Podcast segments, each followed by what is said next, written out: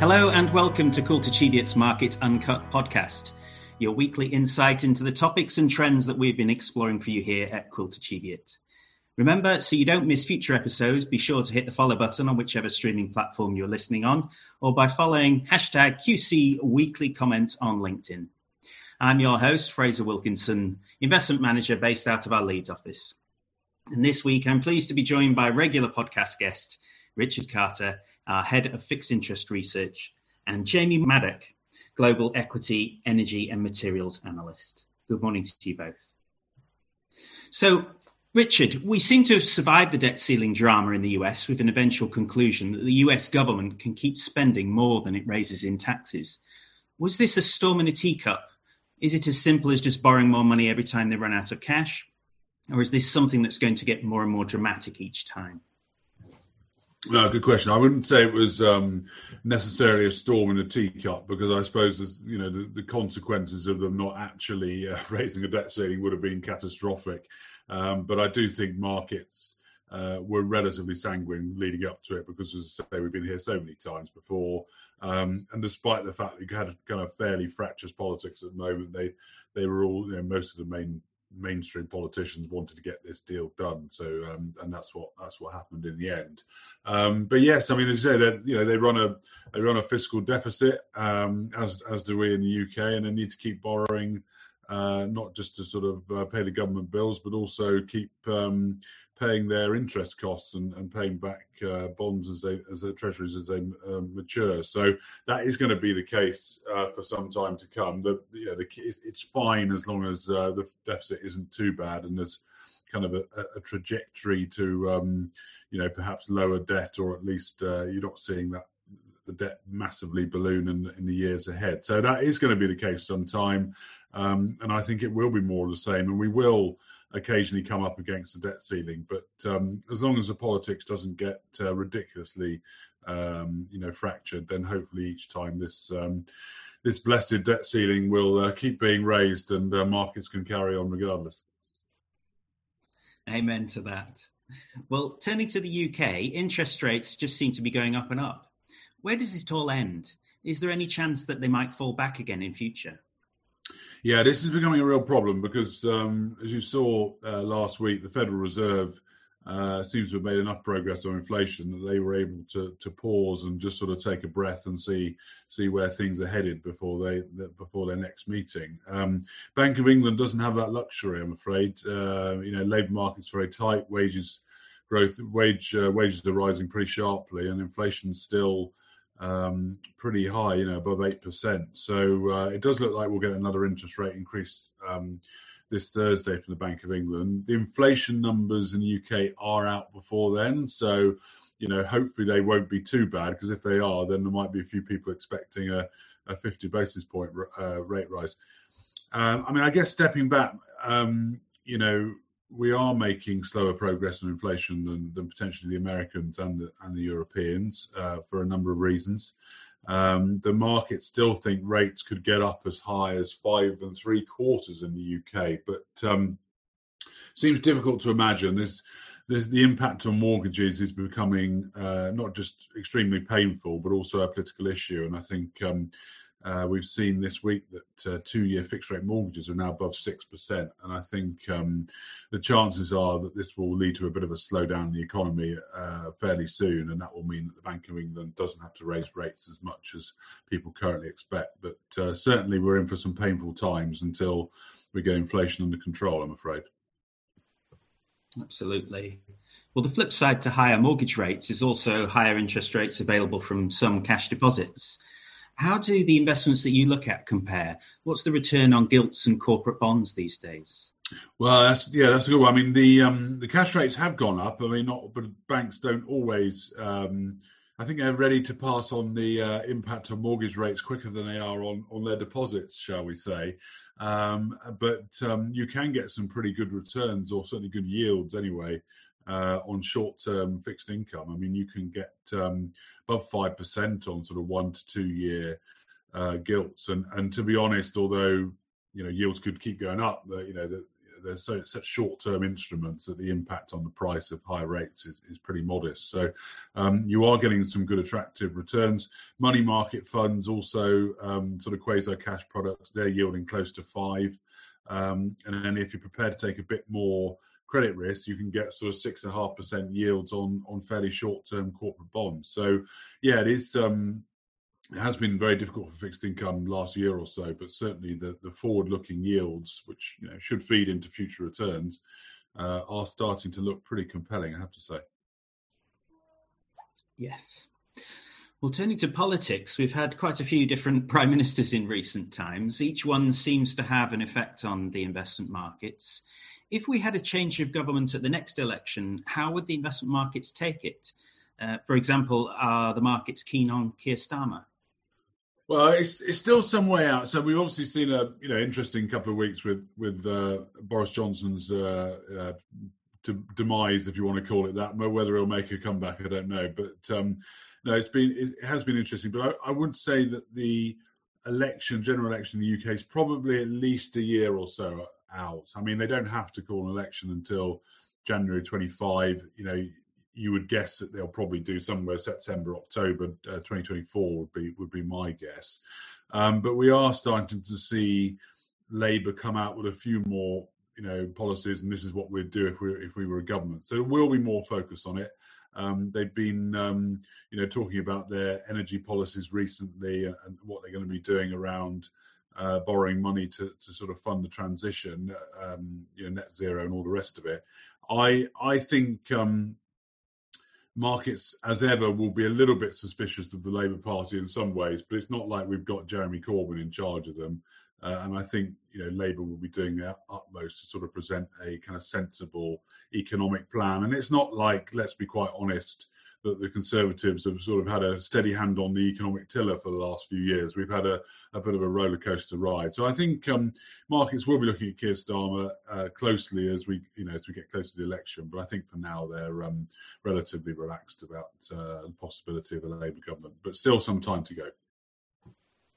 Great.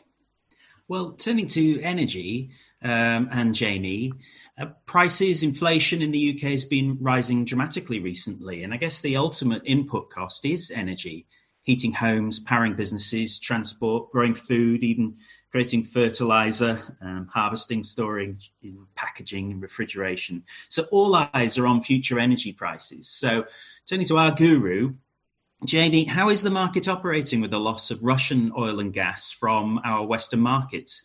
Uh, will that situation continue to push up prices? So, just dealing with oil first of all. So, the, perversely, there hasn't actually been much oil lost from the market uh, as a result of these sanctions. So the prices, you know, prices have fallen quite dramatically now. So we've seen oil prices fall from a little over $120 now down to mid $70 per barrel. And that's primarily because there really hasn't been an awful lot of lost oil production from Russia. So we have these European sanctions in place, but in effect. That they've just all they've done is redirect existing oil cargoes that were headed to Europe before via the pipeline to you know, onto ships into into India and uh, China. So prices have really been falling on the back of basically steady supply and, and against that, you know, quite softening and continuing softening demand. Gas prices, up until very recently, actually, have been uh, exhibiting quite similar trends. So, gas prices have been similarly under pressure in Europe and the UK. Um, but actually, we saw a very, very short rallying more recent gas prices. That's primarily due to some technical outages uh, in Norway, but also speculation that a, a, a, Dutch gas field that was already scheduled to close next year could stop somewhat sooner. And as it relates to gas prices and, and how that feeds into power prices, that is a very difficult one to really talk about or with any high degree of conviction and confidence, at least through winter, because whilst we're incurring, you know, these prices are falling a lot, but they're still high enough to attract gas into Europe. And as a result of that, we're rapidly adding to storage levels of gas in Europe and the UK. That puts us in a really strong position as we enter winter, but you know, a sharp winter cold snap can really deplete those very rapidly. And as a result of having no pipe gas or really very little pipe gas from Russia at the moment, it's still very difficult to say whether we'll see the, the, the sustained fall in power prices um, be maintained through winter because effectively we don't have sufficient storage capacity to act as a swing in the event we have a cold snap. So good to see that oil prices and gas prices are falling. That's obviously great for uh, removing inflation.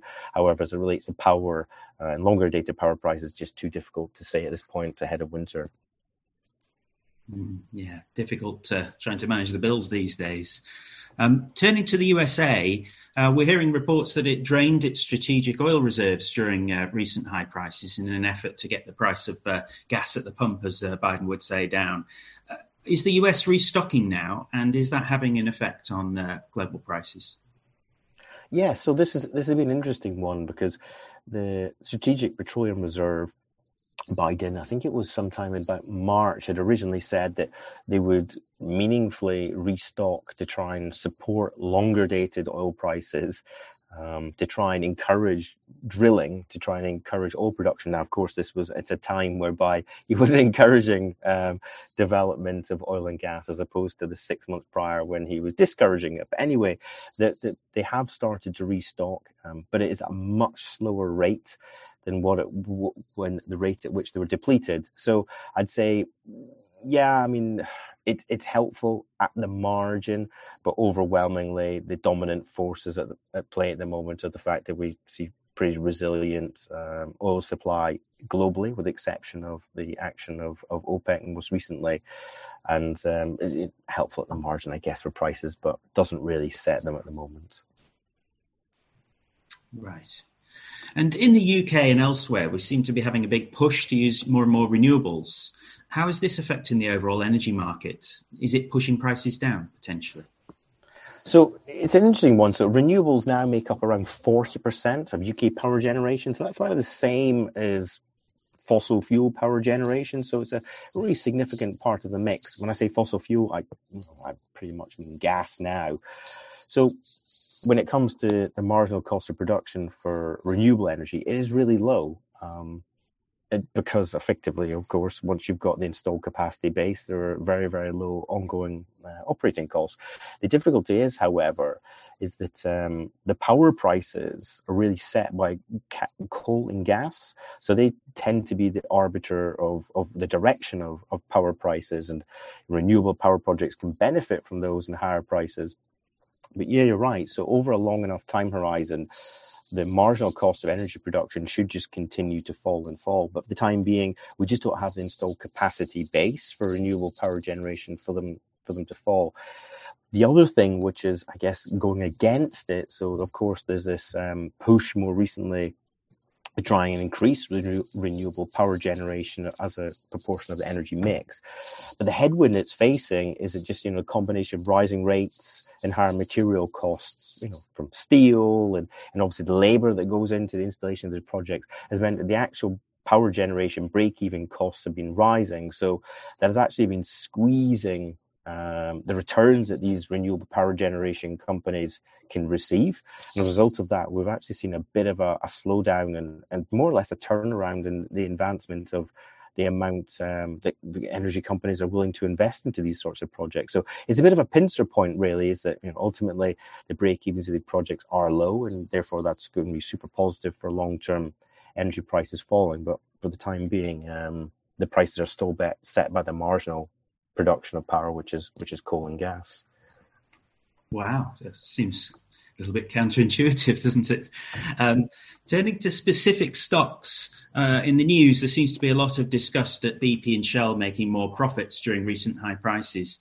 How have windfall taxes, price caps, and other measures changed the behavior of these stocks and outlooks for energy shares in general? So, I was, I was, you know, when you think about that, I guess it's maybe as you would expect in the sense of a, of a, of a market framework. So oil companies, in response to these higher oil prices, are, are, are I'm not going to say reversed completely, but they maybe slowed the rate of transition. So when I say rate of transition, more or less European oil majors had all outlined strategies to reduce the amount of oil and gas they produce, um, to, to, pivot investment towards renewable energy projects. But perhaps intuitively, really higher prices have really resulted in them slowing the rate of transition or the rate at which they allow their oil production to decline. As relates to sort of the impact of windfall taxes, and the price caps and other things you mentioned, it's sort of maintaining or I guess continuing to put the pressure on um, oil producers in the UK as they just basically just cut back their focus there and, and look for investment opportunities elsewhere. And one of the issues that many of the companies talk about is uh, the valuation differential that exists between Europe and the US. And, and in part, it talks to basically the ongoing tinkering that we see from the governments. I mean, I think more or less in every um, every government term through history, you can find some change to the oil and gas tax code to the worst or to the detriment really of producers. And the most recent one whereby they've they've said that these they've outlined at the time. Uh, I guess the scenario whereby these windfall taxes might be removed, but under no likely scenario that we're going to experience in the next um, in the next well, up until the next election, is it likely that those windfall taxes are going to be renewed? So for the time being, investment get, continues to get curtailed. Invest in the UK anyway. Oil and gas majors are, are looking for opportunities elsewhere. Well, thank you both for those great insights, and to all of you for listening. Did you enjoy our discussion on the podcast today? We'd love to hear from our listeners, so please review the show now wherever you're listening and share it on your socials and tag us at Quilter To make sure you don't miss a future episode, tap the subscribe button. We will be back next Tuesday. In the meantime, head over to our website, www.quiltercheviot.com, where you can read the accompanying market overview as well as subscribe to our weekly comment newsletter. You can also stay up to date with our thoughts on market news, industry insights, and our upcoming events and webinars on our website or our social media pages. And finally, do you have any questions you'd like to ask one of our experts for our next podcast? Simply ask them via the weekly comments page on our website. We would love to hear your questions. And that's it for today. So thank you, Richard and Jamie, for your time today, and all of you for listening. See you next time.